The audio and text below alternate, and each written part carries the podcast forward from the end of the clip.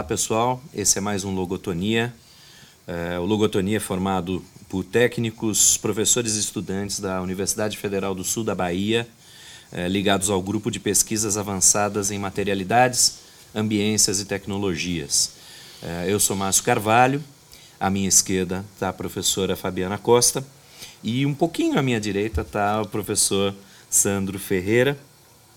É, e nós vamos falar hoje sobre eleições 2018.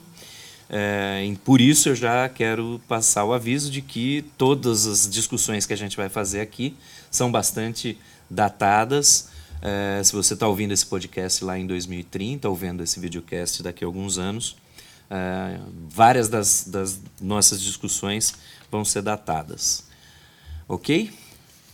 É, Bom, é, eu gostaria de começar é, perguntando para vocês a respeito da eleição presidencial. Eu quero falar um pouco sobre as eleições uh, para o legislativo, mas acho que a gente tem uma, uma questão premente aqui, que são as eleições, ah, que é a eleição presidencial. A essa altura, nós estamos falando aqui no dia 24 de setembro, é, de 2018, a gente tem um, um candidato, uh, o candidato Bolsonaro, do PSL, em primeiro lugar nas pesquisas, é, e um crescimento do candidato do PT, uh, Fernando Haddad, uh, já assumindo na maior parte das pesquisas a segunda colocação, e um certo bolo com Alckmin, Marina e Ciro Gomes, sendo que Ciro Gomes está um pouco destacado desse grupo. E aí eu queria ouvir um pouco uh, da professora Fabiana uh, uh, como é que ela está vendo esse cenário, como é que ela vê a evolução desses, desses candidatos e eh, fale um pouco para a gente sobre isso. Certo. Bem, cumprimentar Márcio, Sandro, os colegas aqui, agradecer o convite de participar desse bate-papo e dizer que, assim, é, eu acho que esse embate eleitoral, eu acho que ele já se inicia é, na última eleição. Né? Então, essa, esse, esse cenário de uma divisão política no, no país, né, das forças de direita e de esquerda, principalmente, né, nesse, nesse confronto de ideias, mas principalmente o acirramento da disputa política, eu acho que ele já começa ao final da última eleição, né, quando a gente teve o confronto da Dilma com o Aécio. A diferença pequena de votos da Dilma no segundo turno, de certo modo, acho que foi um gatilho né, de, uma, de uma tentativa de deslegitimar a, o mandato dela, né, as dificuldades, inclusive, enfrentadas políticas com o Congresso Nacional naquele momento, e que dois anos depois originou com o impeachment ou golpe, depende da análise. Né? Acho importante quando o Márcio é, é, afirma que há uma data, né, é, em 2018, que a gente está falando nesse contexto histórico é, que a gente está vivenciando, é importante a gente perceber. Porque com o impeachment da Dilma, ou no nosso caso aqui, na minha opinião, o golpe contra a Dilma, é, abriu um novo cenário eleitoral. Por que, que eu estou falando cenário eleitoral? Porque ali já se, se definia que o confronto ele viria até agora, 2018. E que entra outros elementos da política que até então não era tão atuante, né, que é o poder judiciário. Então você tem o poder judiciário, tem um legislativo muito mais conservador e você tem um presidente como o Temer é, dando prosseguimento a uma agenda conservadora, uma agenda de desconstrução de tudo que a esquerda tinha é, avançado nos últimos anos. Então, quando a gente chega dia 24 de setembro de 2018, a gente repõe um cenário de polarização, só que com uma diferença. De um lado, um campo da esquerda, né, liderado aí até o momento dentro da expectativa pelo Haddad, mas uma outra candidatura muito conservadora, né, e muito perigosa para a democracia do país. Ano que vem a gente faz 30 anos da primeira eleição no processo de redemocratização. Né? É, eu peguei os dados hoje, foram 22 candidatos em 89. Né? Então, depois de 89, essa é a eleição mais disputada do ponto de vista da candidatura de majoritárias. São 13 candidatos. Né? Num cenário como é, foi construído uma judicialização da política, né? as redes sociais que jogam para uma desqualificação do debate político, né? uma, uma lógica de um fascismo crescente no Brasil, de ideias conservadoras e retrógradas, né? é muito preocupante o cenário eleitoral que a gente vivencia agora. Né? E eu acho que 15 dias num debate eleitoral é muita coisa. Pode acontecer. Então, essa análise inicial que você faz de uma polarização, e a gente vê né, uma polarização entre Bolsonaro e o Haddad, ela pode se modificar ao longo desses 15 dias. Né? A gente está vivenciando um momento em que tem muitos fatores que influenciam a eleição.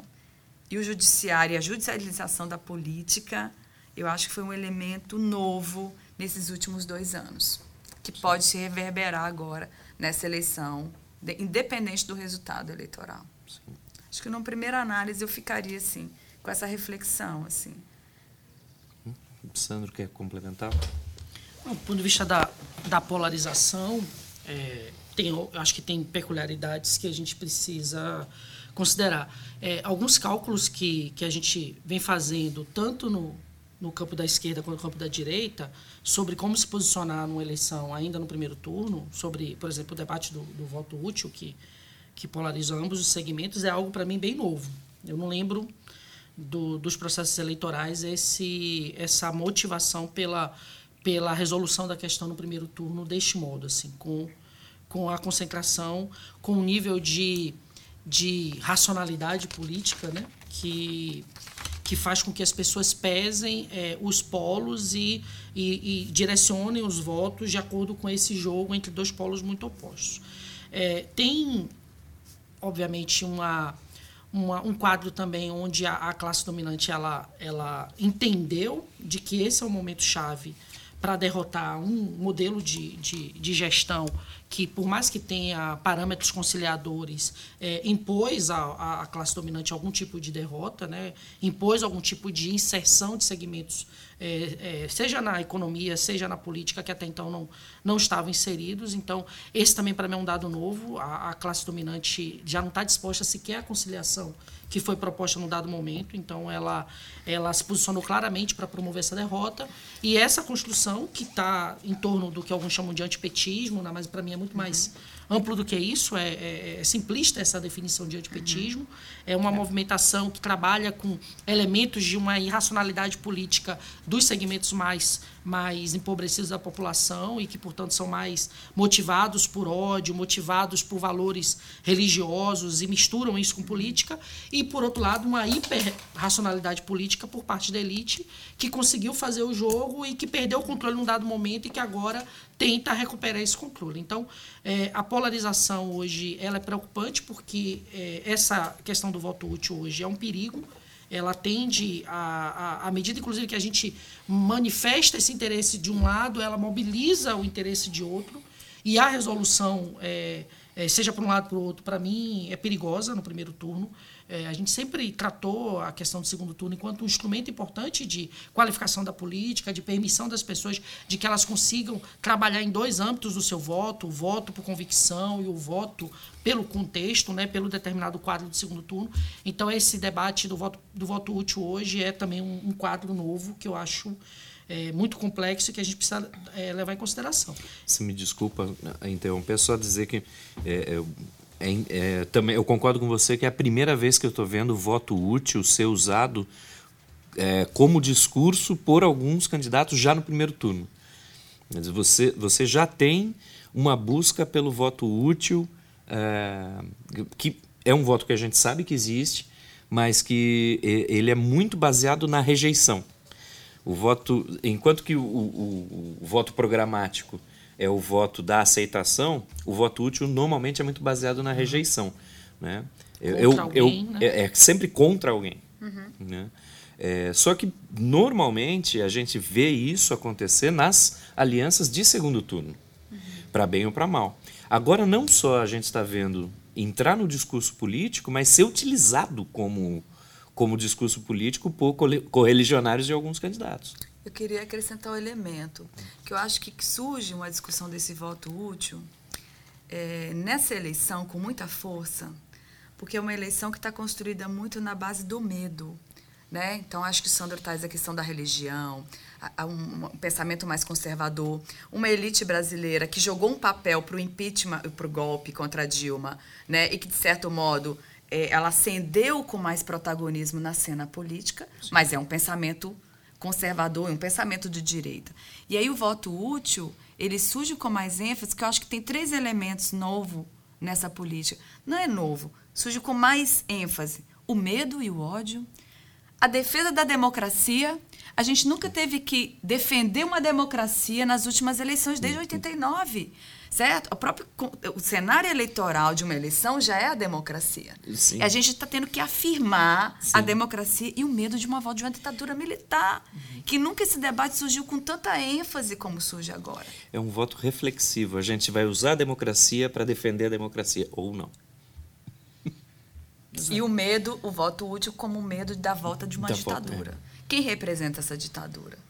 Né? Então, une setores em torno de, desse, desse pensamento. Como barrar um retrocesso na nossa democracia?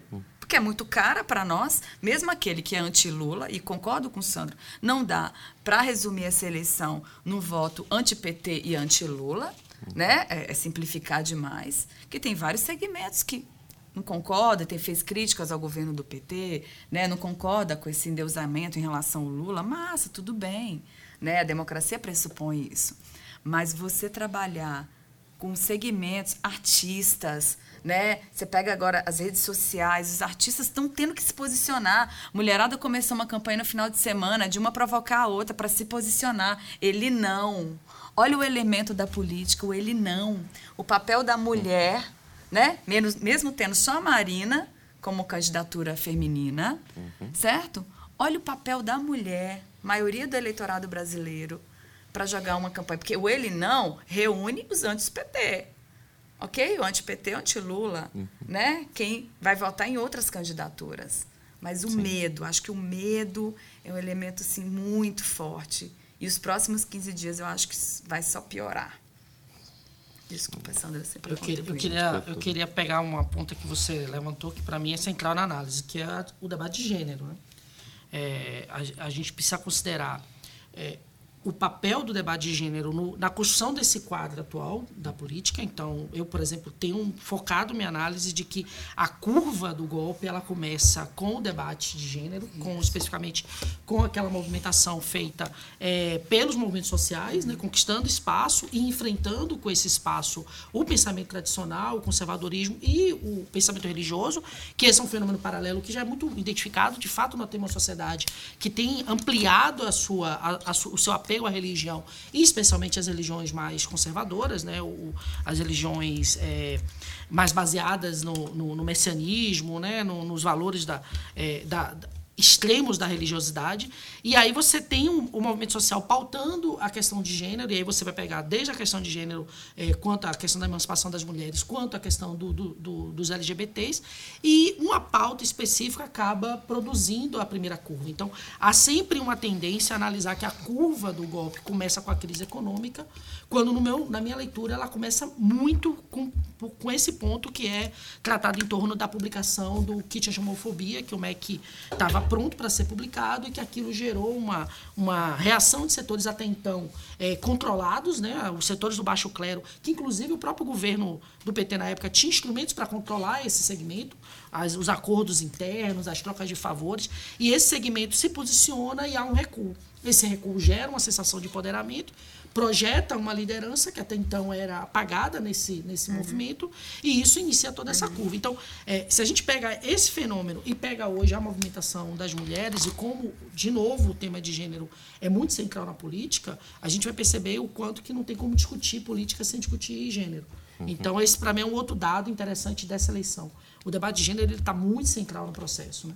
E, e, isso precisa também ser considerado como uma variável para pensar o efeito da eleição. Se tem alguma é, esperança de uma politização desse processo eleitoral, É, uma delas, para mim, é essa percepção das mulheres de que a política é diretamente atra atravessada pelo, pelo gênero. E, e, nesse sentido, se isso surtir um efeito, a partir da campanha do Ele Não, isso surtir uhum. um efeito eleitoral, vai ser um dado muito importante para a gente repensar uma série de parâmetros da política que são é, é, patriarcais e que, portanto, precisam ser repensados, inclusive pela esquerda fundamentalmente pela esquerda, que ainda não conseguiu avançar muito nesse sentido.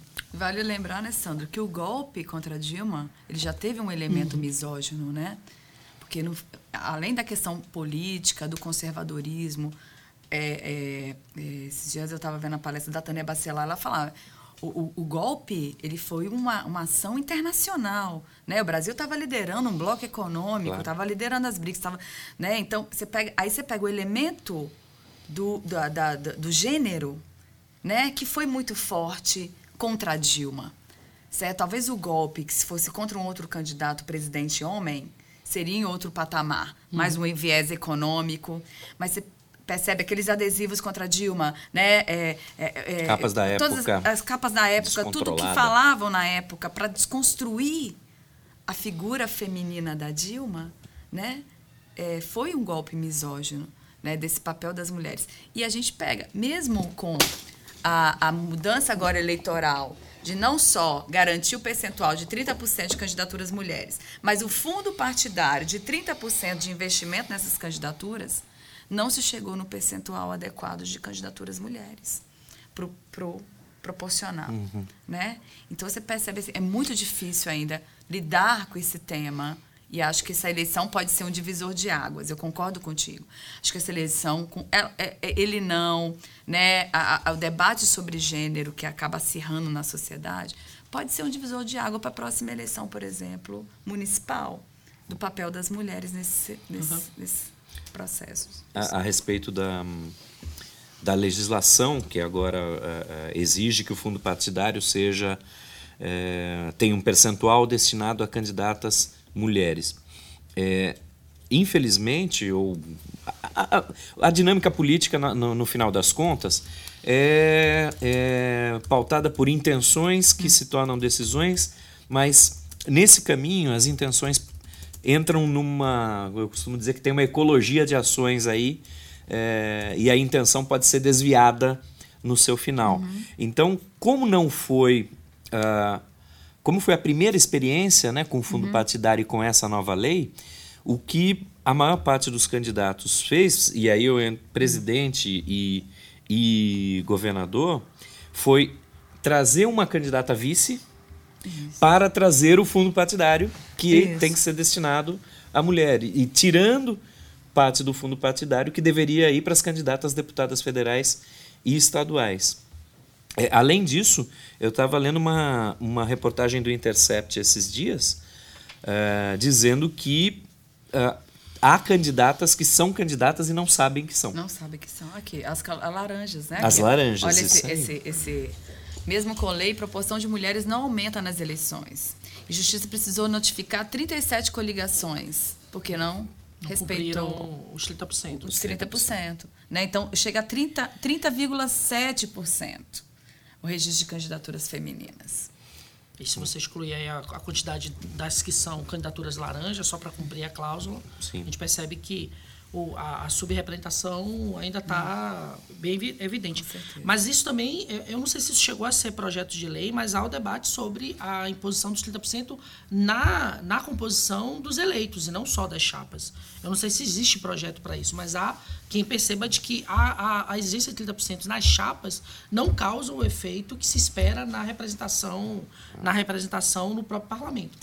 É, eu, eu, eu, eu quando eu for falar aqui sobre o voto proporcional, falar um pouco sobre lista, voto em lista.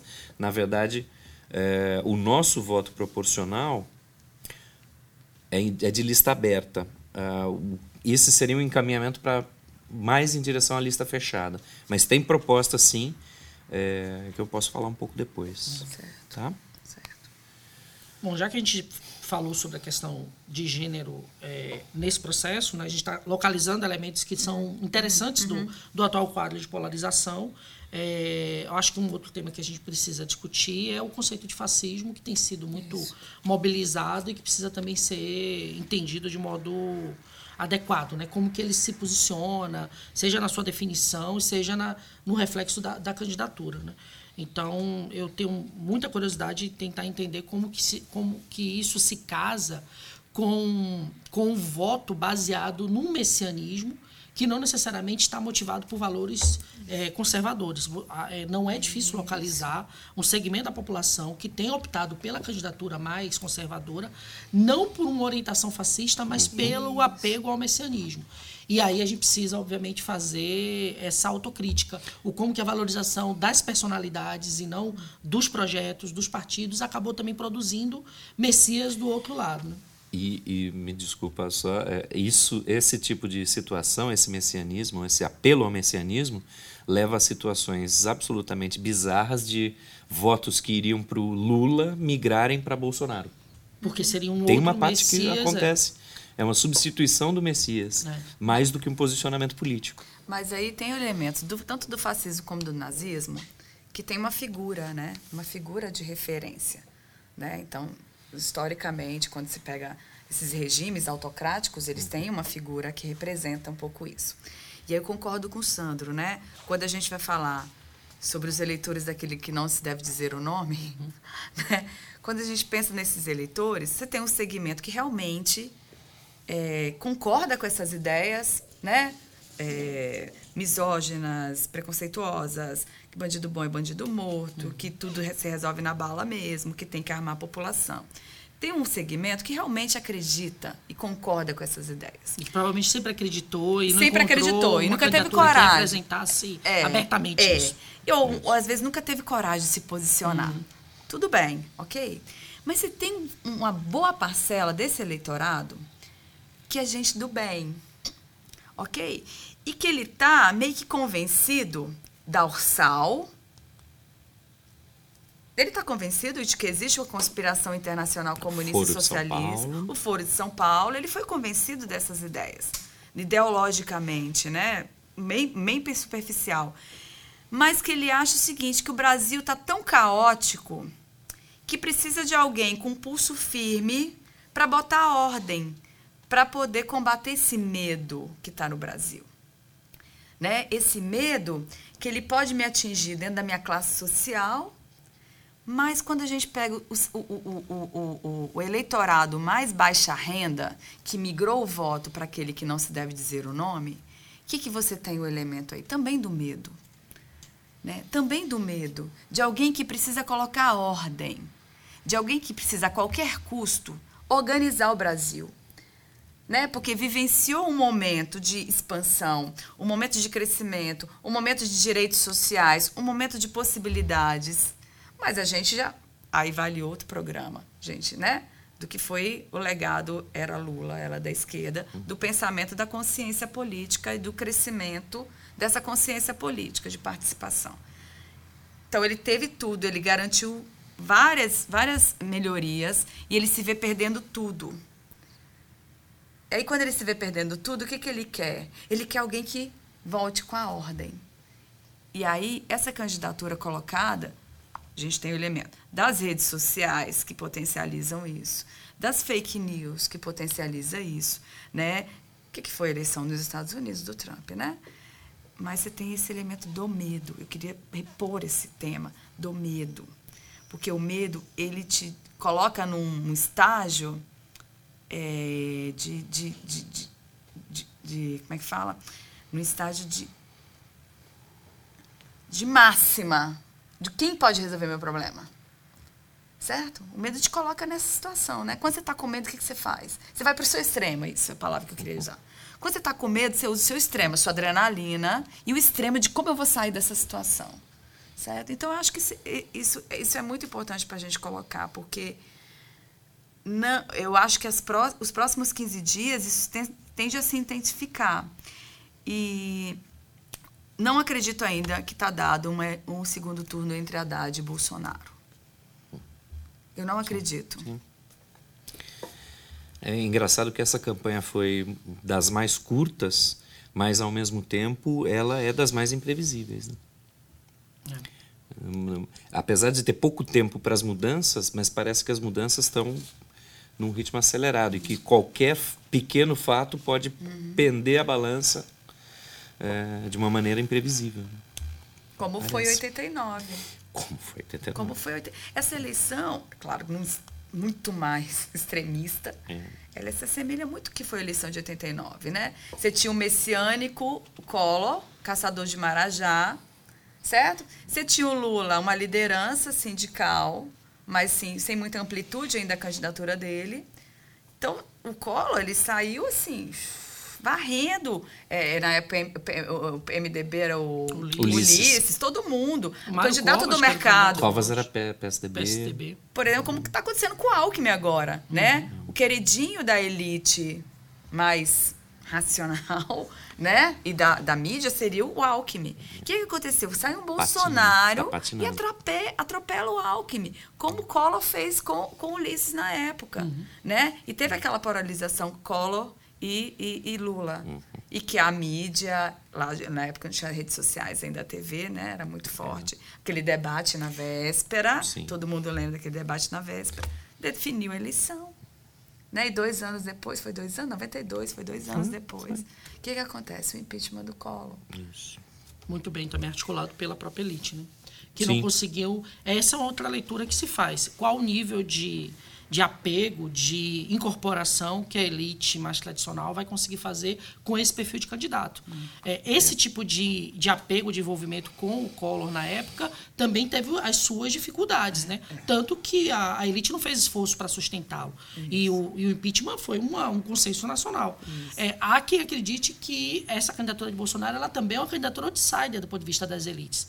E o que eu tenho tentado observar é até que ponto a elite tem conseguido se adaptar. Então, ainda que ela tenha, ela queira inclusive fortalecer a condição de uma candidatura outsider, de ser um cara que é o da não política, lembremos que há dois anos atrás da eleição municipal, esse discurso do não político concorrendo na política teve um peso, e ainda há quem eh, defenda que ele representa esse não político, né? ainda que seja um político de 25 anos, com mandato e etc. E tal. Então, esse instrumento eh, da, da não política, ele, ele aproxima muito com o perfil do que foi a época. Só que o que eu tenho observado é que o, o mercado, o- as elites, elas estão muito preparadas para incorporá-lo. Ela não, consi- não consegue ver pautas por parte dele que vai enfrentar diretamente os interesses da elite. Até porque grande parte das pautas misóginas, autoritárias que ele defende interessa ao capitalismo. Né? O capitalismo, inclusive, se alimentou por meio da opressão sobre as mulheres, né? Do- da limitação dos direitos é, é,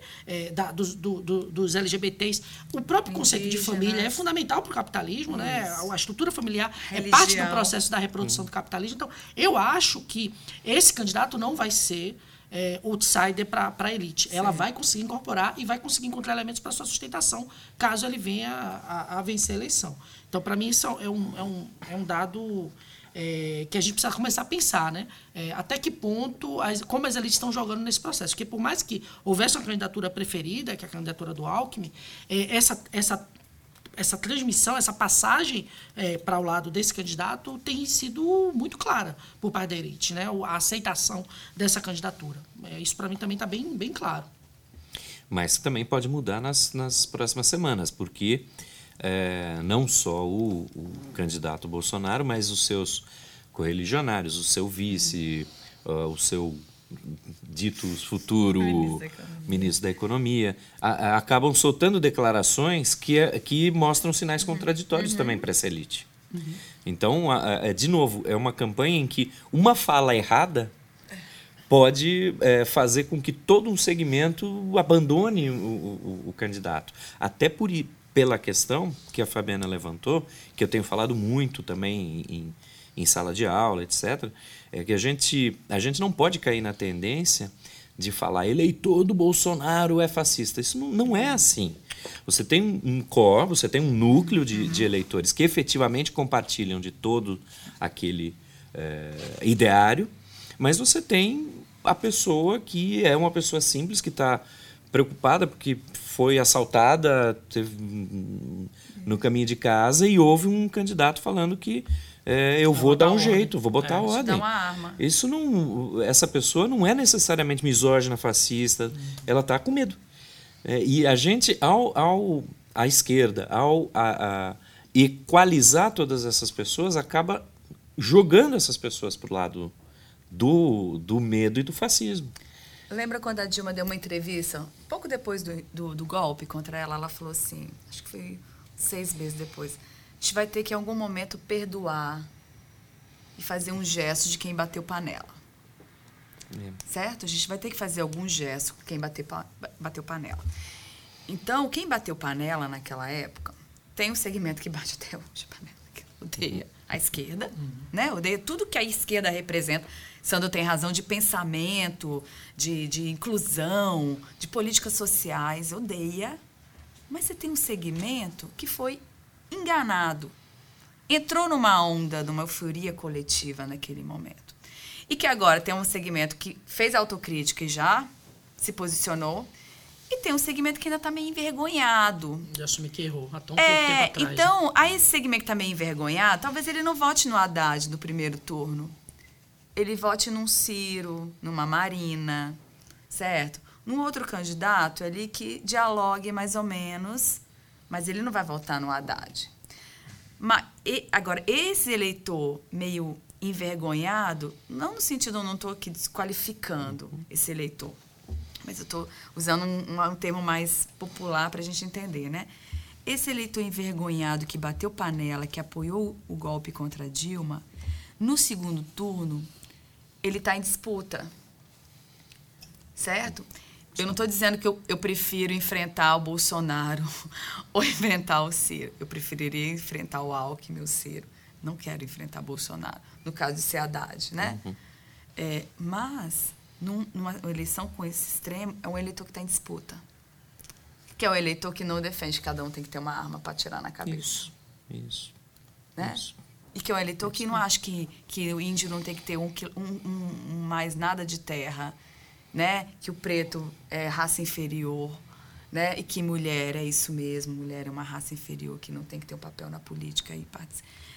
Eu acho que a gente tem que pensar sobre isso, mas para o segundo turno, a gente está no primeiro turno. É, eu acho que é, essa análise sobre os, o quatro segundo turno também é interessante, porque e ela é uma das, das razões pela qual eu me incomodo com o discurso do voto útil, porque o, o discurso do voto útil que tem ocorrido, né, tem um discurso do voto útil de que tudo se resolve no primeiro turno e tem o discurso do voto útil de qual seria o melhor candidato para enfrentar o Bolsonaro é. no segundo turno. E aí a gente vê isso muito por parte dos defensores da candidatura de Ciro, de que por meio das pesquisas, por meio do uhum. seu tom Engraçado que é mais conciliador porque não é petista, porém é mais radical até mais em algumas pautas e agressivas do que a própria candidatura petista.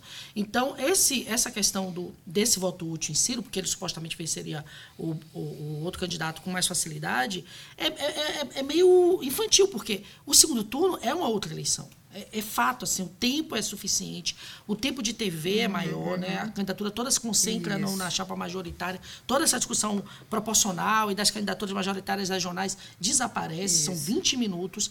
E eu acredito muito que uma candidatura é, a, que carregue toda essa herança do, do, período, do período petista tem enormes potenciais para mobilizar esse tipo de eleitor, que por mais que ainda carregue uma antipatia com o PT, ele não, não, não vai conseguir sentir a vontade para votar numa candidatura com características tão limitadas do ponto de vista técnico, né, de capacidade real de gestar um país, quanto também tão radical do ponto de vista de algumas pautas é, agressivas. Então, eu acredito que tem esse potencial, não tenho dúvida. Não estou tão desesperado quanto o segundo turno, né? É, de que uma candidatura Haddad versus uma candidatura hum. Bolsonaro, esse, essa, essa pauta do antipetismo consiga superar facilmente a candidatura. A gente está se falando de uma candidatura que consegue carregar elementos de qualificação que superam uhum. infinitamente a candidatura do outro lado, de uma candidatura que, inclusive, consegue transitar o que nesse momento é uhum, necessário, né? uhum. né? infelizmente é necessário, de dialogar com setores da elite, de incorporar setores, inclusive, da política tradicional para um quadro de polarização. Isso pode ser definidor numa eleição, e a candidatura já está sinalizando nesse sentido. E, principalmente, é uma candidatura que eu acredito vai apostar tudo na desqualificação, ou seja, no ele não mesmo, do segundo turno, para é, restringir o potencial dessa candidatura àquilo que a gente talvez mensurasse na sociedade enquanto o patamar do eleitor tipicamente agressivo, uhum. do eleitor conservador extremo, que eu não consigo acreditar que esse eleitor supere os 50% mais um.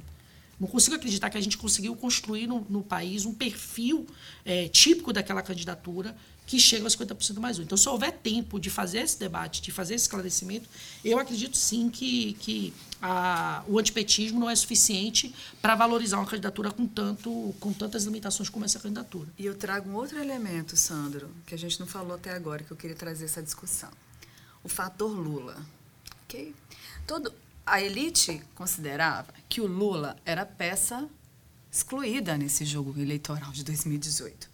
Então a gente prende o Lula um ano antes da eleição, ele vai estar na cadeia, ok?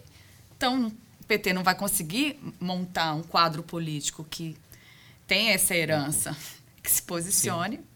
Só que ninguém contava que o Lula, de dentro da cadeia, ele montou uma estratégia, questionemos ou não, ah, que demorou muito lançar.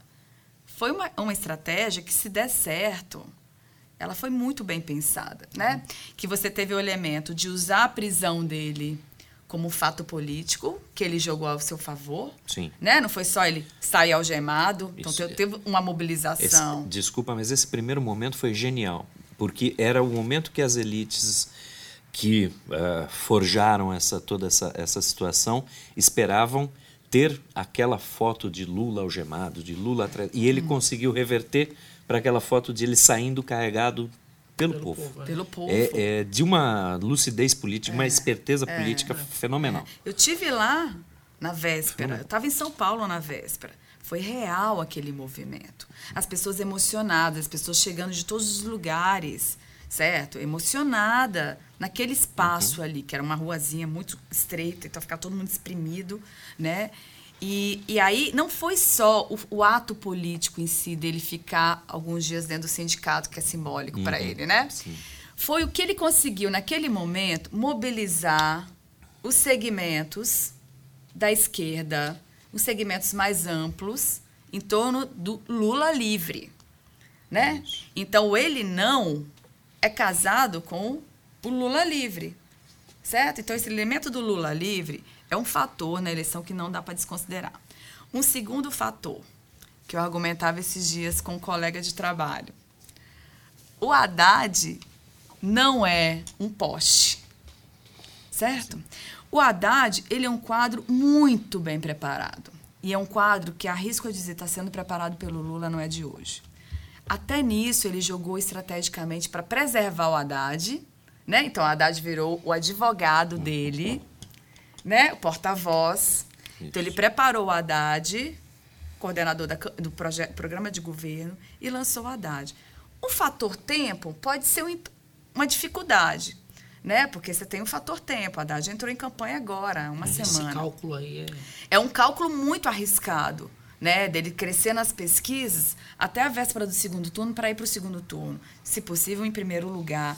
Né? Então, é olha o fenômeno político que a elite não considerava no Brasil.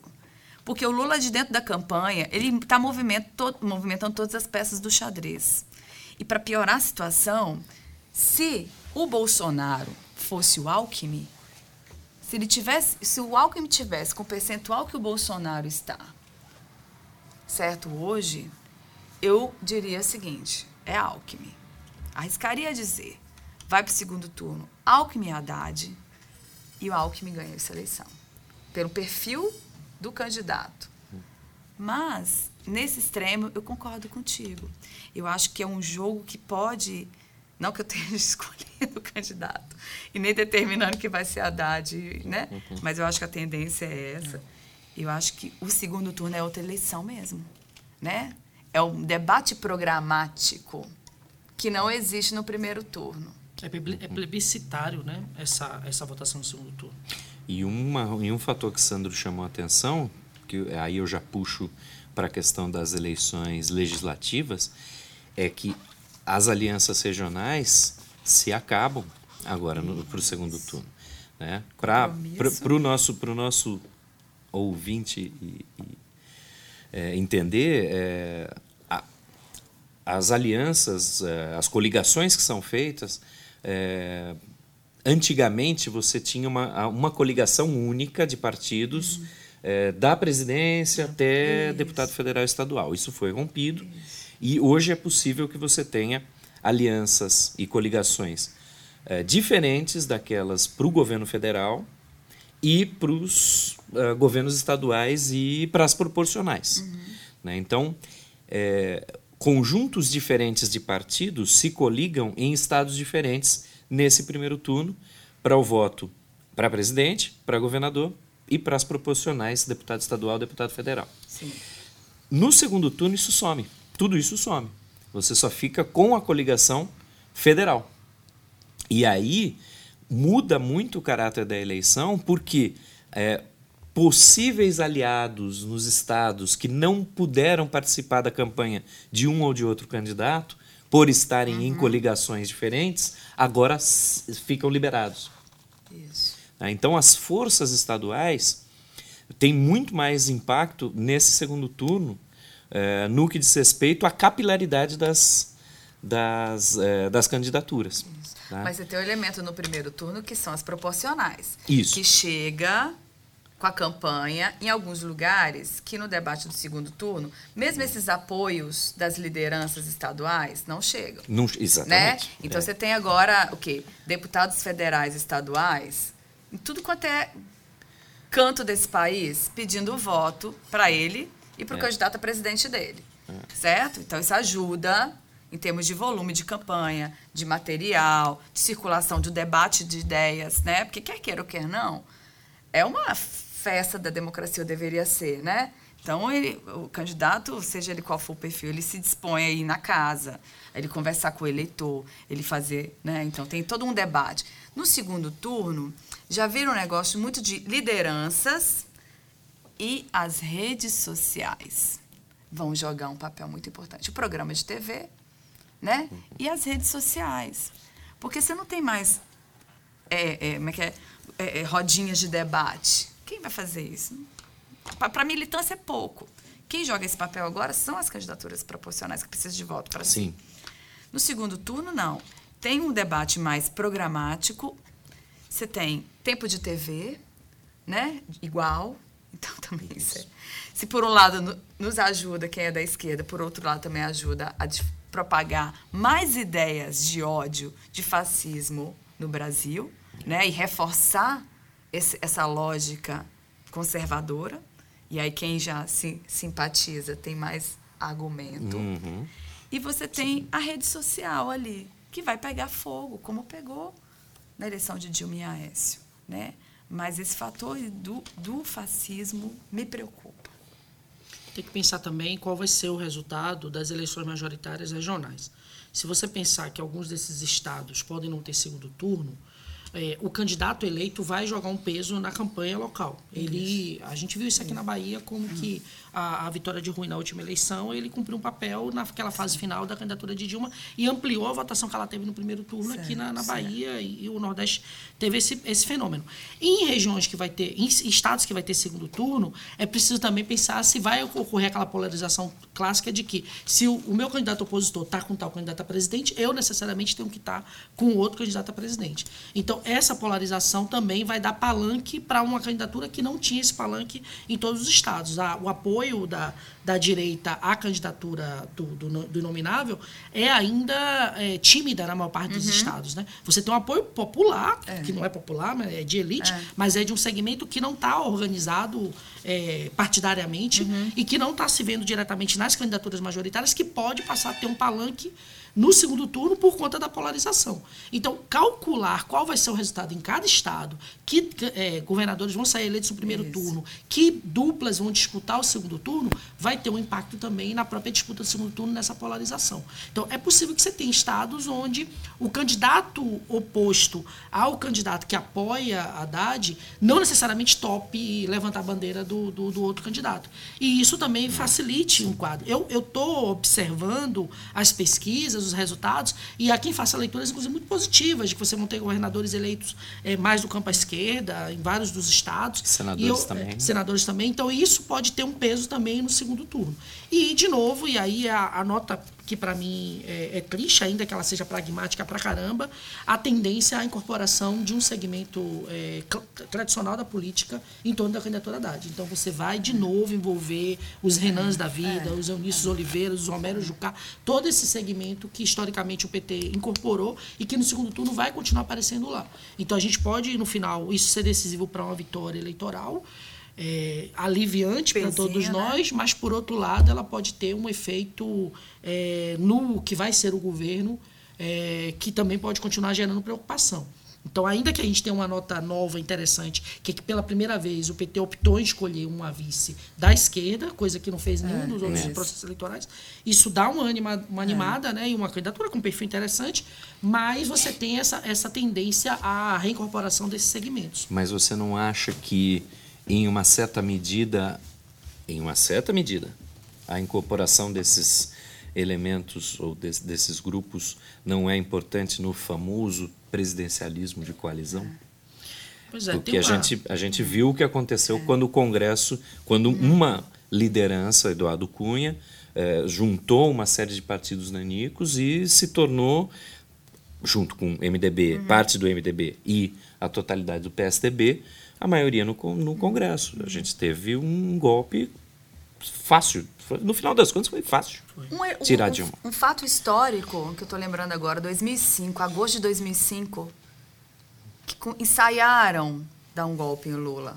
Lembra? No mensalão. No, no mensalão, primeiro Lula. Que aí Aldo consegue se eleger presidente da, da Câmara. Câmara. Isso e barra esse processo. Num cenário do primeiro mandato de Lula, que você tinha um Congresso Nacional com um PT muito forte, com uma esquerda com a bancada grande, um governo de coalizão, que você tinha ali naquele é. PMDB, você tinha o PSB, você tinha o PCdoB, né? Então você tinha uma bancada forte. Congela dois, agosto de 2015, vem para agosto de 2016, né? O que, que foi a votação do golpe contra Dilma? Né, a sustentação.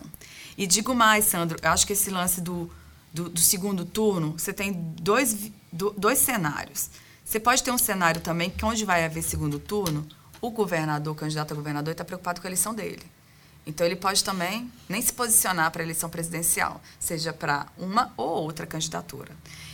E você tem lideranças importantes pulando fora também do inominável. O próprio Arthur Virgílio, que barrou uma agenda dele lá né? Falou, aqui não, não vem aqui. Certo? Porque a depender do resultado eleitoral do primeiro turno, você pode ter também um descolamento de alguns setores conservadores que falam, não vou me posicionar em relação ao inominável para eu ter algum tipo de diálogo numa possibilidade de vitória da esquerda. Certo? Que diálogo vai ser esse? A gente não sabe. E que cenário que vai ser esse? É o pior possível. A vantagem de ter uma Manu PCdoB como vice é que se derem um golpe no Haddad. Vão ter que dar nela né? também. Vão ter que tirar a Manu também. É. Né? Não vai poder é. deixar o Temer lá. Né? A Manu é. vai estar tá lá. Então, se dá um golpe no Haddad, a elite vai, oh, vamos tirar um, um, PT para colocar um PC do B na presidência não, não do Brasil. Funciona. Uma mulher jovem, de 36 anos, não vamos, né? É. Não, e essa minha é. fala foi realmente uma pergunta, não, não é uma pergunta capciosa que já contém em si a sua resposta. É, é exatamente uma, um, um chamado para essa reflexão, porque, é, poxa, é claro, é, por exemplo, na, na passagem de primeira Dilma para segunda Dilma. Era o que, a, o que a população votou foi num projeto mais à esquerda. Isso. E ela, para tentar segurar o governo, entra e implanta um, um receituário mais à direita e mesmo assim não consegue segurar. Né? Então, é, é, é, claro que a gente está pensando, o, o, apesar de você estar à minha direita, aqui, sentado, tenho certeza que você está pensando mais à esquerda. Claro. É, mas. E, e, as condições de governabilidade? Quer dizer, eu, eu acho que a gente precisava e, e focalizar demais, demais para a população uhum. que a eleição legislativa é fundamental. Isso. E mais uma eleição e essa percepção não não tá Não dada. vinga, essa percepção não vinga. E a gente precisa é, é, colocar ah, para as pessoas, olha, é, a gente vai eleger dois terços do Senado agora. Uhum. Lembre-se, o Senado são três Isso. senadores por unidade da federação, por estado uhum. é, e Distrito Federal, sendo com mandato de oito anos. Intercalado. Um começa, oito anos, depois de quatro anos eu elejo dois, depois elejo um, depois elejo dois. É, e esse é o momento que nós vamos eleger dois. dois. Portanto, nós vamos renovar, entre muitas uhum. é, orelhas de coelho voadoras, é, dois terços do Senado. Né? Então, é, esse, esse Senado é fundamental para manter a governabilidade de quem quer que seja. Porque olha só, a gente está falando aqui da esquerda, mas o vice de Bolsonaro já assumiu a possibilidade de um autogolpe. Quer dizer, ninguém garante é. que um Bolsonaro ganhando em dois anos também não tenha isso. alguma situação de golpe, de impeachment. Né? Então, não, não, isso vale para qualquer lado aqui.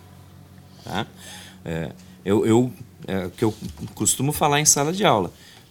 Você pode, tem todo o direito de ser de direita. Vote também nos seus candidatos legislativos de direita. E de esquerda, de acordo com a sua ideologia. Não dá para fazer isso misto. Isso. Tá? Só que o problema é que na eleição para senador, vamos separar. A eleição para senador tem alguns problemas. Primeiro problema: nem em, nem em todos os estados você tem dois candidatos a senador por um mesmo partido. Então, as coligações regionais tornam isso é, menos claro. Você tem que votar, as, muitas vezes, num candidato que é do seu partido de preferência e em outro que está coligado, isso. que você não vai, às vezes, não vai saber. As propagandas eleitorais estão é, na TV estão sendo muito claras em associar os dois os dois candidatos. Pelo menos aqui na Bahia, o que eu tenho visto, né, sempre são dois juntos, é, para deixar claro isso. Agora, tem um, um outro fator na eleição para Senado que é mais complicado e que a legislação eleitoral brasileira nunca conseguiu resolver, que é a suplência. Porque, para o caso de deputados federais e estaduais, candidatos, mesmo que não tenham atingido quociente eleitoral, votos, etc., é, para serem eleitos, é quem são os suplentes. São pessoas que receberam uhum, votos. Uhum. No Senado, você, o candidato já vem com uma lista de suplentes. E é muito comum, é só vocês, é só a gente olhar a composição de qualquer governo passado, de, de, de Fernando Henrique Cardoso para cá, é muito comum o governo pensar senadores para ministérios, primeiro escalão de ministérios, uhum. etc. e tal. A quantidade de suplente que hoje tem mandato, que hoje está na cadeira, é, enorme. É, enorme. Gente, e a gente não sabe quem são essas pessoas. Então, o... São qualificados para isso. Você tem uma história, você tem... É, é. Então, o primeiro, talvez o primeiro conselho aqui, é, falando para quem está ouvindo a gente, é, a, eu posso estar enganado, mas eu tenho a impressão que agora a legislação exige que na propaganda oficial apareça o nome dos suplentes. Procure o nome do suplente do seu candidato, vá atrás, Google, simples, né? Dá uma busca no nome São da pessoa, descubra quem é a pessoa, que pode ser a pessoa que vai te representar pelos próximos oito anos Isso. no Estado. Tá? Uma então, Câmara é que, é vai ser, que vai ser decisiva para qualquer governabilidade. Para qualquer ser, governo. A que tem maior chance de renovação é essa. Ainda é. que algumas pessoas estão apontando que é. muitos senadores vão ser reeleitos. É. Mas é uma, uma Câmara que, que possivelmente tem chance de renovação, porque são dois textos que estão em jogo, no enquanto Senado, que isso. a Câmara dos Deputados não. não a, todas as pesquisas apontam de que essa renovação vai ser muito pequena. Né? E no momento decisivo, o Senado, por exemplo, no golpe contra Dilma, quase que o Senado consegue Segurar. inverter. Embarrar, sim. Né? sim uma possibilidade que essa mais drástica de uma vitória de Bolsonaro e uma possível intervenção militar, né? Você pode, tem que ter ferramentas minimamente democráticas para barrar um processo como esse, né? Então você percebe a importância simbólica que é o retorno da Dilma, né? Sim. Para o Senado. Uhum. Sem dúvida. Né? Então, para mim, assim, eu queria destacar esse golpe misógino, há dois anos atrás, né, traz a Dilma de volta ao Senado, que condenou ela, né, pode ser a senadora mais votada no país. Sim. Né? Então, também tem elementos de, de, do, do, do voto para o Senado que ele não se assemelha a um voto majoritário, mas que tem um, um, um destaque maior para deputado. É. Né? O destaque vai para deputado federal e o Senado é meio que. É engraçado que o Senado vai muito colado com o governador. Isso, é. isso. Com o voto para o governador. E o deputado federal tem esse elemento, mas é regionaliza mais. O estadual é bem capilarizado. Isso. É, as próprias dobradinhas de estadual e federal fazem coisas absurdas, assim, né? É. Co dobradinhas que você não imaginaria em qualquer lugar. Bugalhos, total. É, na verdade, na verdade eu queria, eu queria dar um, dois exemplos rápidos exatamente sobre isso, para aproveitar para falar um pouco sobre o voto proporcional. Né? É, que a gente acaba votando principalmente para deputado federal e estadual, principalmente para nomes, para uhum, pessoas. Uhum. É, mas o nosso sistema é o sistema proporcional de lista aberta. Então, o, o nosso voto, em primeiro lugar, diz quantas cadeiras a coligação vai ter na Câmara dos, dos Deputados ou na Assembleia Legislativa do Estado. Né? Primeiro é isso, e as pessoas precisam entender isso que o voto delas no fulaninho, na pessoa, em primeiro lugar está dizendo: eu quero que aquela coligação tenha mais cadeiras. Isso. E, num segundo momento, esse voto vai servir para classificar aquela pessoa em quem você votou dentro da lista da coligação. Certo. O que isso quer dizer? Quer dizer que eu posso votar em alguém e ajudar a eleger outrem. Vou dar um exemplo muito simples, muito direto. Em 2014, a coligação para deputado federal na Bahia era do PT era PP, PDT, PT, PTB, PR, PSD, PCdoB. OK? Uma pessoa que tenha votado para deputado federal num candidato, por exemplo, do PT ou do PCdoB, tá? Uhum. Eu votei no meu candidato do PCdoB. Meu candidato não atingiu o, o, o quociente é, partidário. Ok. Mas o meu voto foi contabilizado para esta coligação. Esta coligação. Quem foi o último, o menos votado, que entrou nessa por essa coligação no Congresso Federal pela Bahia em 2014? Benito Gama, do PTB. Para quem não sabe, Benito Gama vem lá do PDS, passa pelo PFL no momento da Constituinte, vem para o MDB, hoje está no PTB e em 2017 votou a favor da reforma trabalhista e a favor de Temer. Ou seja, o meu voto no uhum. PCdoB Isso. da Bahia uhum. colocou no Congresso alguém que foi lá e que, em última instância, imagino eu, não era quem eu queria que estivesse lá. Isso. E nesse ano o quadro mudou muito pouco. Né? A coligação da, da, da chapa mais forte hoje na eleição estadual envolve partidos que, quando chegam no Congresso, não tem nenhum compromisso. Inclusive, o esforço para pintar o segundo candidato da chapa é, para o Senado como um candidato é, Lula livre, como um candidato é, que vai uhum. ajudar um governo de Haddad, etc. e tal, não dá nenhuma dessas garantias. O é. suplente do, do, do, Pinheiro, que é o senador eleito até o momento, o Roberto Brito, no, no, no Senado votou com todas as pautas a, é, é, contra os trabalhadores lá. Então, assim, a gente tem um quadro hoje de alianças regionais que ainda aposta no, no contrário a, ao interesse da esquerda, pela, pelo que a própria história nos provou nos últimos quatro anos. E a palavra vice, né, deveria ser mais valorizada, né? Depois do que a gente vivenciou nos últimos dois vice anos. Suplente. Né? Vice suplente.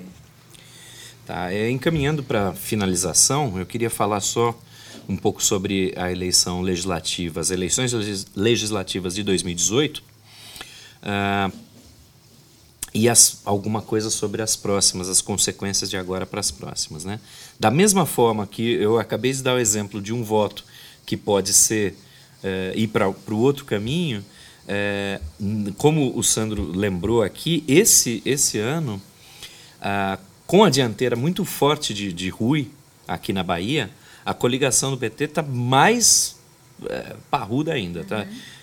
Toma fôlego. PT, PP, PDT, PSD, PSB, PCdoB, PR, PMB, PRP, POD, Avante, PMN, PROS e PTC.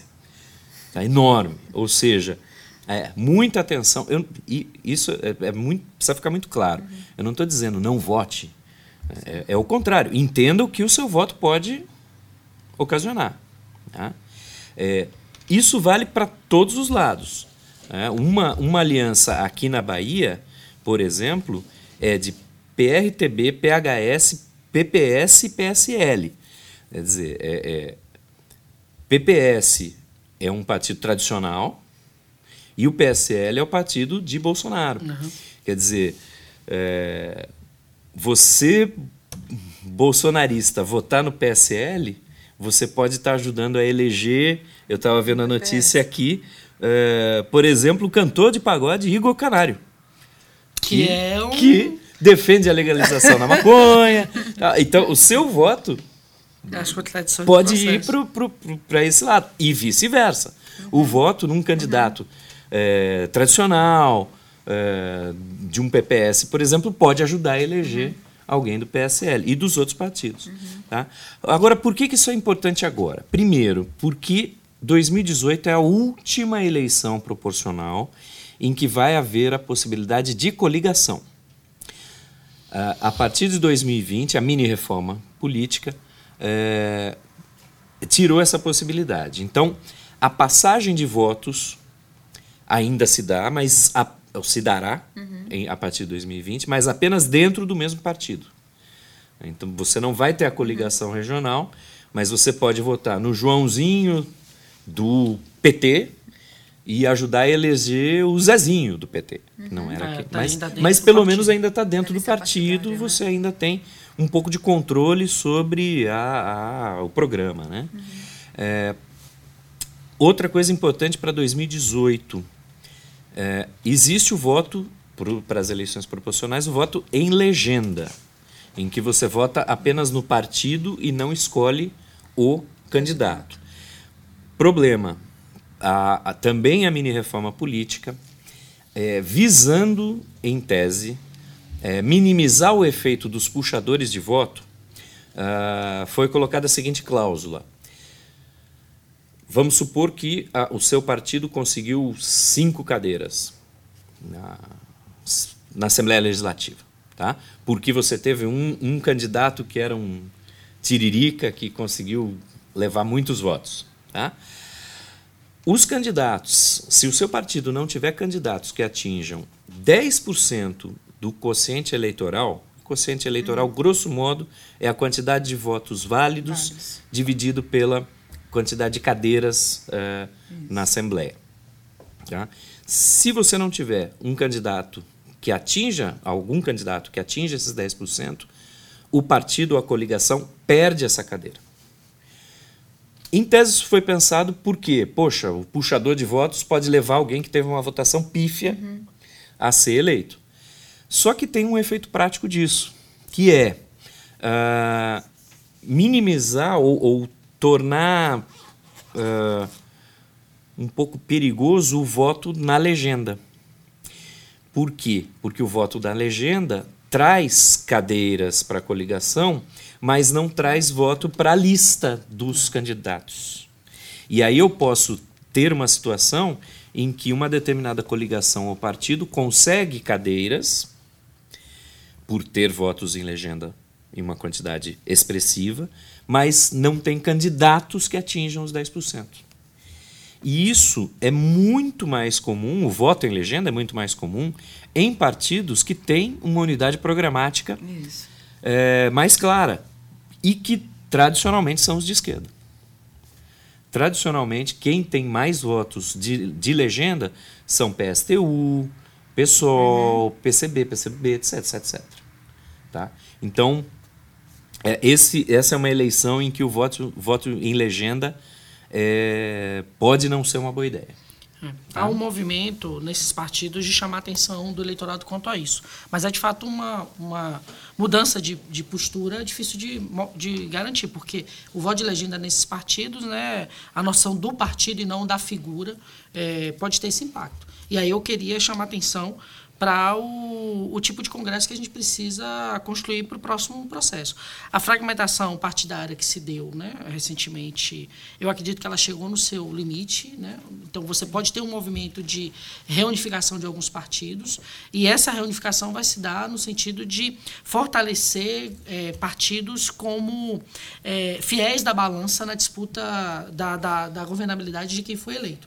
Então, é, ter candidatos, ter é, eleitos de partidos que tenham posição programática mais firme é uma tarefa fundamental, mas a gente não está conseguindo perceber isso, que por conta do quadro político muito difícil, as coligações é, partidárias acabaram favorecendo é, partidos que certamente no Congresso, o próximo Congresso, vão se movimentar de acordo com a, o, o rumo que a política tomar. Então, PP, PSD, uhum. PR, são partidos que não tenham dúvida nenhuma se enquadram em quem tiver no poder. Eles vão uhum. aportar em quem tiver no poder. E a gente vai perder a oportunidade de eleger é, representantes que tenham é, um apego partidário real com, com, com, com, com partidos de esquerda. E isso, para mim, é um perigo sério. Né? Então, esse esforço de eleger é, deputados de partidos mais tradicionais é, uma, é uma, um desafio. Né? E tem um, um, adicional. A partir de 2020, a gente começa com as cláusulas, cláusulas de barreira. Uhum. Então, a partir de 2020, cada partido vai ter que ter um mínimo de deputados federais e um mínimo de deputados estaduais em certa quantidade de estados. E esse mínimo vai subindo a cada eleição. Então, esta, esta é, é, é vou dizer, a última eleição com coligações é muito importante uhum. porque ela vai dizer quais partidos vão existir uhum. a partir de 2020. Tá? E vários, vários partidos vão acabar tendo que ou se fundir com outros ou ser incorporado por, por outros. Acho que tem um elemento anterior a esse, Márcio, que foi o próprio debate da reforma política no Congresso, né? Então foi um debate muito difícil, sempre é um debate muito difícil quando se fala da reforma política. E o nosso campo de esquerda, ele acabou tendo que perder os anéis para não perder os dedos, né? Porque o tiro principal era a, a aprovação do, do, voto distrital, por uhum, exemplo, né? Sim. Que era um tema colocado e que foi muito difícil o debate, que foi um ponto de negociação. Mas aí você pega uma reforma política que foi discutida por um Congresso, e aí faço uma crítica, que tanto a esquerda quanto a, direita, quanto o campo de centro, é uma reforma política para manter ali uhum. né, o acordo de compadres uhum. e comadres. Né? Uhum. Vamos manter. Qual a reforma política que a gente vai fazer, mesmo sendo radical, que vai manter os nossos mandatos? Isso é preocupante, porque é, a tendência é o quê? Nós não vamos conseguir fazer uma reforma política radical com esse novo Congresso que foi eleito, ou o Congresso que se manter. Né? Então, você pega, mesmo é, repor os retrocessos que podem ter tido com essa reforma política, a própria questão do financiamento público de campanha, que foi um debate difícil, né? e que acaba sempre vindo à tona essas discussões. Então, eu acho o seguinte, que é isso também, a, a ficar atento num congresso que a gente vai eleger de deputados federais e senadores, porque ali está quem vai legislar sobre a manutenção dos seus mandatos. Né? Vamos é. ver qual vai ser o percentual de renovação desse Congresso Nacional. Eu acredito que é baixíssimo. E a renovação que tiver vai ser com viés mais conservador ainda do que a gente tem hoje. Uhum. Né? A, a, a projeção que eu faço é isso. Vai ter uma renovação mínima e essa renovação ela vai ser para maior conservadorismo. Fabiana, e o pior é que a alternativa que a gente ouve é um general candidato a vice dizendo que uma constituição pode ser escrita sem ser por eleitos pelo povo. Isso. Quer dizer, é uma é uma é. é a situação ruim e a opção muito pior. Muito pior. Aquele circo de horrores. É, é terrível. De, de, de, em nome de Deus, da minha hum, família, dos meus filhos, eu voto sim pelo, uhum. pelo, pelo impeachment ou pelo golpe, né? É. A gente pode ver um circo de horrores daquele. Eu voto pelo fim da Constituição e pela Constituição da ditadura militar a partir desse momento. Quem pode garantir, né, que nós vamos ter condições de uma mobilização popular, né, um congresso que pode se levantar contra um processo como esse, numa possível vitória do inominável, né? Então, é, ouvintes ou telespectadores, prestem atenção no seu voto proporcional. Não subestime seu voto proporcional. Né? Porque assim como o voto majoritário, o voto proporcional, ele tem consequências gravíssimas se a gente eleger um Congresso ainda mais conservador. E apesar da, da história recente ter mostrado o peso do, do parlamento né, no, em todo o processo de condução da política, dos rumos da política é, recentes, e de grande parte da, da esquerda ter feito é, claramente a opção de chamar atenção para o papel do, do voto proporcional, ainda seguimos com todas as mudanças que tiveram, com o voto baseado na amizade, na proximidade, na relação religiosa, que vai reproduzir o mesmo parlamento. As mudanças é, da legislação eleitoral para o parlamento, para as eleições proporcionais, é, precisam ser bem radicais para mudar o quadro. Porque foram muitas mudanças, né? Tanto que uhum. até agora eu não consegui me dar conta é. de todas as mudanças que a legislação produziu. E ainda assim ela não surtiu efeito. Por exemplo, eu andei observando algumas mudanças clássicas no próprio tempo da campanha. Você já não tem mais outdoor, você já não é. pode ter pichação uma série de coisas que é. tinham impacto do poder econômico, que agora, de fato, houve uma redução, porque a proibição de carro de som, Isso. várias outras coisas, em tese quebram o poder econômico, né, é. do, num processo eleitoral. Mas ainda assim, o, a tendência é você continuar elegendo os representantes das elites ou representantes de segmentos religiosos. E arrisco a dizer, se por um lado, certo, ela impede o poder econômico, por outro, o voto fica mais caro porque é um voto comprado silenciosamente. Antes a gente tinha minimamente uma condição de um candidato com pouco poder aquisitivo, um candidato com alto poder aquisitivo, ele recebeu uma doação de um outdoor, de um panfletinho, de uma bandeirinha, de um adesivo de carro. Você não vê campanha, né? É uma campanha silenciosa. Uhum. Você não vê adesivo em carro, você não vê, não vê nada. Proibiram tudo. Né? A festa da democracia, entre aspas, assim, ela deixou mais clean, né? É, ela deixou. É. Aí, aí a questão das redes sociais, do, dos programas, né? Só que, por um outro lado, é. é a, a questão do Caixa 2, vai ele vai ser forte. operado e aí institucionalizado, sem nenhum rastro, através da compra de voto. Desse voto silencioso, que ele pode ser comprado por debaixo dos panos, sem precisar ter nenhum risco de ser descoberto. E aonde impera essa compra de votos? Nas malas, ok? Dentro dos apartamentos, uhum. que ninguém vai descobrir. E com recibo garantido por meio do celular, né? É, nas últimas eleições, é, várias pessoas que venderam voto em troca de carteira de habilitação ou de outras coisas usavam o celular como comprovante do, do, do voto. A pessoa fil, foto. tirava foto, filmava na hora de votar para poder mostrar para aquele que comprou o voto. E isso faz com que o poder econômico, ainda que aparentemente a legislação tenha tirado o peso dele no processo eleitoral, ele opere com muita força no subterrâneo. Né? Então, por isso é que isso vai reproduzir ainda um, um parlamento representado por membros dessas elites Isso. que têm esse poder econômico Isso. a seu favor. É, e aí a dúvida é até que ponto a legislação pode mudar para poder coibir isso radicalmente, né?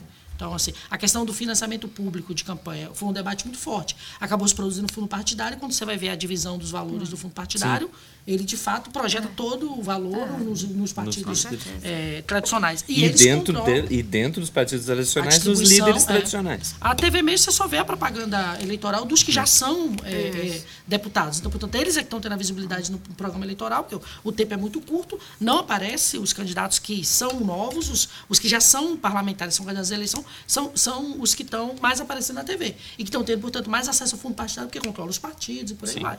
Então, assim, não houveram alterações da legislação que surtem impactos significativos na eleição proporcional. E isso talvez explique por que, que é, a tendência é que, de novo, nós temos um Congresso com aquele perfil originário. Porque, se você for pensar, alguns vão dizer ah, ah, o Congresso vai continuar conservador porque você tem um candidato conservador muito forte. Ele vai atrair um voto para os claro, seus, pros seus deputados, para os seus candidatos.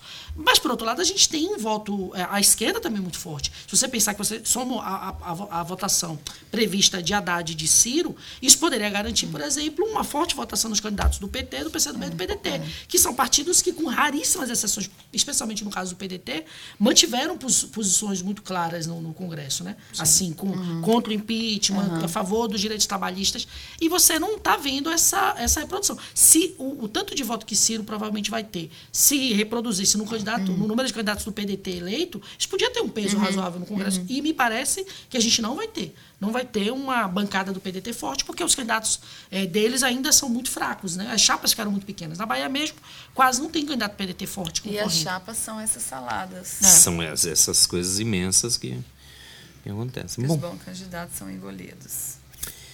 bom, gente, com essas reflexões extremamente otimistas, acho que a gente vai encerrando o Logotonia de hoje. É. Eu acho que a gente tinha que fazer um pro segundo turno. E a gente pode A gente combinar pode de fazer um para o atualizar. segundo turno, Eu me disponho. específico. É, é, um na verdade, novo, né? É, na verdade vai ser necessário a gente atualizar. Como você disse, em duas semanas tudo pode ter Tudo mudado. pode acontecer. Meu bolão é Haddad e Bolsonaro. É, para mim esse quadro não alterar também, não. Eu, acho que a já- movimentação da direita pelo voto útil num candidato mais palatável vai funcionar essa altura do campeonato. Lado. Minha previsão hoje é Bolsonaro e Haddad no segundo turno. Mas todas as previsões são hoje. Hoje, é. Amanhã, É, amanhã 24 pode ser de setembro outra. de 2018. 24 de setembro de Faltando 2018. quantos dias para a eleição? Duas semanas. menos 15 duas dias. Nossa, três nossa dias. aposta é bolos. Ah, semanas. bolos. Oh, oh. Ah, Desculpa. Edita Quem aí. Beato Falho. Oh. Não, seria maravilhoso. Imagina Boulos e Haddad no Oh. segundo turno. Cara, seria um sonho. Pra mim, hoje, eu já sou em Ciro e Haddad e Haddad. Ciro já seria É uma. Seria alegria. meu sonho, mas o nosso bolão, gente. Mas é, é interessante essa questão da, da previsão do que vai dar, porque ela, ela invoca a discussão sobre o voto útil. É, Por mais que tenha movimentação de votos dos dois lados, né, de que poderia ter um candidato mais competitivo à direita e um candidato mais competitivo à esquerda, ou seja, Alckmin e Ciro, por exemplo, seriam as apostas dessas candidaturas, o voto no PT e o voto em, em Bolsonaro não é um voto racional, 100% racional, ao ponto de ser alterado por uma, uma matemática eleitoral, como a gente está tentando projetar. É. uma ilusão. No máximo, nós, na academia, ainda conseguimos pensar: não, eu vou votar em Ciro porque ele tem mais chances de ganhar, ou vou votar em Alckmin porque tem mais chances de ganhar. O povão continua votando no apego. E a gente tem, de fato, hoje, 30% da população que se apegou à figura ao discurso e 30% da população que continua apegado ao histórico e à representação política que Lula é, ainda carrega. Então, é, é um voto personalizado. E esses, esses dois blocos de 30%, para mim, não se, não se alteram.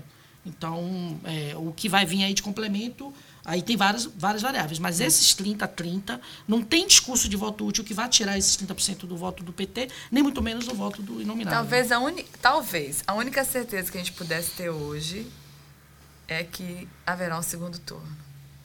É, até isso há quem duvide, É, né? Mas, nem isso dá para assim, Eu cravar. também estou muito acreditando Por que a tendência maior eu- é essa. Sim, sim. Mas olha, nem isso dá para cravar. É. Agradecer a- aqui a, a presença da professora Fabiana, professor Sandro. E mais uma vez também agradecer a, a audiência e a gente acho que fica com o compromisso de fazer aí um, uma re- reavaliação no segundo turno. Uma reedição. Uma reedição no segundo turno. Ótimo. Obrigado. Obrigada. Obrigado também. Valeu.